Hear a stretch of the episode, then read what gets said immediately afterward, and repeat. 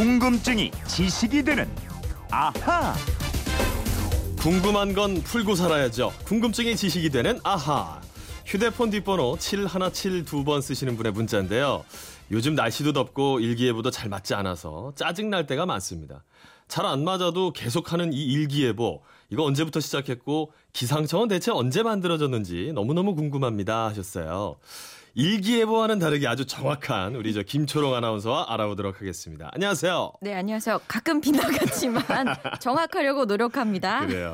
오늘 저 김초롱 씨 기분이 굉장히 예. 좋은 것 같은데 예. 어, 오늘 저 기분을 일기예보로 풀어주신다면 네. 아하, 초롱이의 기분 예보입니다. 아. 오전에는 여러분과 궁금증을 풀며 시원하게 출발하겠습니다. 네. 오후가 되면 어제와 비슷하게 아드님을 안아주느라고 재은이 급 상승에 덮겠습니다. 아 더워요. 예, 아드님께서 요즘 부쩍 침을 많이 흘려서 옷차림에도 신경을 좀 써야겠습니다. 네. 하지만 아들 애교를 받아서 전체적인 기분은 고압에 오르겠고요. 맑고 상쾌할 것으로 예상됩니다. 아. 여러분도 시원한 하루 보내세요. 이상 아하 초롱의 기분 야. 예보였습니다. 역시 김초롱 아나운서 저 기상캐스터까지 한 방에 다 소화하시네요. 예, 멋져요. 그나저나 예, 저 우리. 이재용 아나운서 어디 갔냐고 자꾸들 물어보시는데 휴가 가셨습니다. 아, 오늘 날씨 이렇게 흐릿한지를 저 일기예보는 보고 가셨는지 모르겠어요. 자, 아, 슈퍼컴퓨터를 쓴다더니 잘 맞지 않는 일기예보 다라고 툴툴대면서도 예. 일기예보에 우리가 저 귀를 기울이곤 하는데 이 일기예보 언제부터 시작된 걸까요?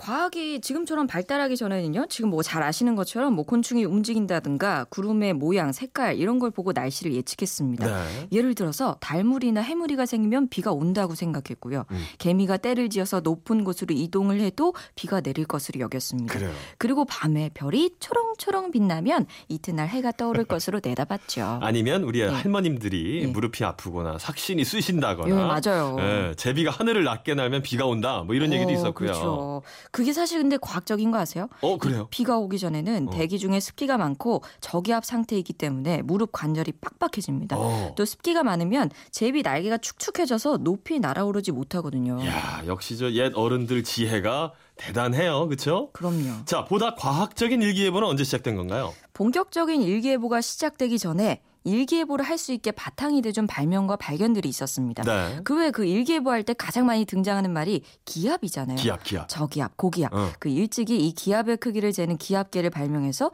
일기예보에 이용하려고 한 과학자가 있었습니다. 어 그래요.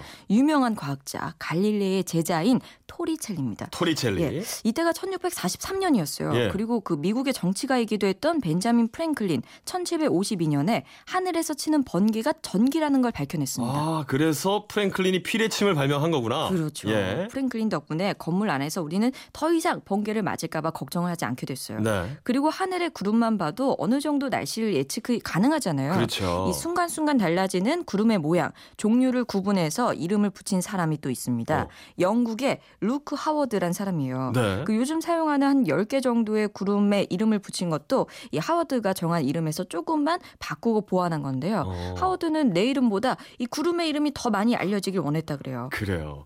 세계 기상 역사에서 아주 영원히 기록할 만한 그런 이름인 것 같은데 루크 하워드. 그렇습니다. 네. 또 독일의 대문호 괴테 아시죠? 알죠. 이 괴테도 하워드의 연구에 감명을 받아서 하워드를 위하여라는 시를 쓰기도 했습니다. 네. 또 독일의 기상학자인 블라디미르 케페는 기온과 강수량을 바탕으로 세계의 기후를 처음으로 구분했고요. 음. 또 알프레드 베게너 장비를 이용해서 높은 곳의 기상을 관측하고 고층 기상 관측의 선구자로 통합니다. 아. 그리고 1960년 대 미국의 로렌츠 브라질에서 나비 한 마리가 일으킨 날개짓이 미국 텍사스에서는 토나이도가 발생하는 결과로 이어질 수 있다. 아. 이런 이론을 만들죠. 나비 효과. 예, 예. 아, 나비의 효과. 예. 그 대기 흐름은 바꾼다. 그렇습니다. 자, 이런 기상학자들의 연구 말고 국가 차원에서 과학적인 일기예보가 시작된 건 언젠가요? 어, 종간 일기도라고 네. 그 일정한 시각에 넓은 지역에 걸쳐 나차, 나타 나는 기상 상태를 기호 등으로 표시한 지도를 종간 일기도라고 합니다. 네. 처음으로 이 일기도를 매일매일 작성한 나라는 프랑스였어요. 프랑스예요. 1855년부터 시작됐고요. 음. 영국에서는 1861년 로버트 피치로이라고 진화론자인 다윈이 비글호를 타고 탐험에 나섰을 때 네. 함장을 맡았던 영국 해군이자 기상학자 이 피치로이가 시작을 했습니다. 그래요? 이 피치로이는 뉴질랜드 총독을 마치고 돌아온 1851년 기상 데이터 수집을 위해서 신설된 상무부의 기상국장에 임명이 됐는데요. 음. 이 기상국이 영국 기상청의 전신이 된 거죠. 그러니까 19세기 중반쯤 돼서 일기예보가 시작된 거네요. 그렇습니다. 예. 특히 피치로이가 배 선장이 이 기상 정보를 수집해서 보고할 수 있도록 기구를 고안해요. 몇 가지 기압계를 설계해서 항구에 설치했습니다. 음. 그리고 관측 자료에서 날씨를 예보하기 위해서 많은 법칙을 발견했는데요. 네. 이런 노력에 의해서 독일, 폴란드, 러시아에서도 일기예보를 하는 조직이 설립이 됐어요. 그래요. 자, 그러면 우리나라는 언제부터 기상 관측을 하게 된 건가요?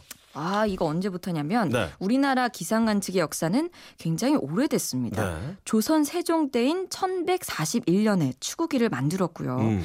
바람의 세기와 방향을 측정하던 풍기대라는 기구도 있었습니다. 음. 현대적인 기상 관측소가 세워진 것은 대한제국 때인 1904년입니다. 네.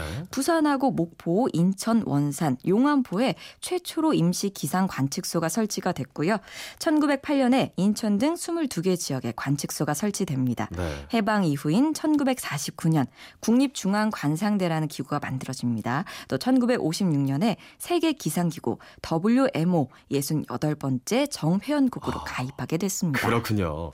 자, 일기예보가 영향을 미치는 직업이 꽤 많은데 그 중에서도 이제 바다에 나가는 우리 선원들, 네. 어부들이 해상 날씨가 아주 중요하잖아요. 아주 중요하죠. 어, 보통 이제 뉴스 마지막에 바다의 물결은 모든 해상에서 0.5에서 2m로 일겠습니다. 아, 이렇게 이제 뉴스 예, 예. 마무리할 때가 많았는데 어, 이것도 왜 이렇게 발표를 하는 건지 궁금하다는 음. 분들이 많아요. 이게 파도에 영향을 미치는 조건이 크게 세 가지가 있습니다. 네. 첫 번째가 풍속, 음. 바람 세기고요. 음. 이 바람이 얼마나 길게 부느냐. 두 번째가 바로 시간입니다. 네. 그리고 어느 정도 거리로 멀리서 불어오느냐. 어. 이세 가지를 중점적으로 보게 되는데요.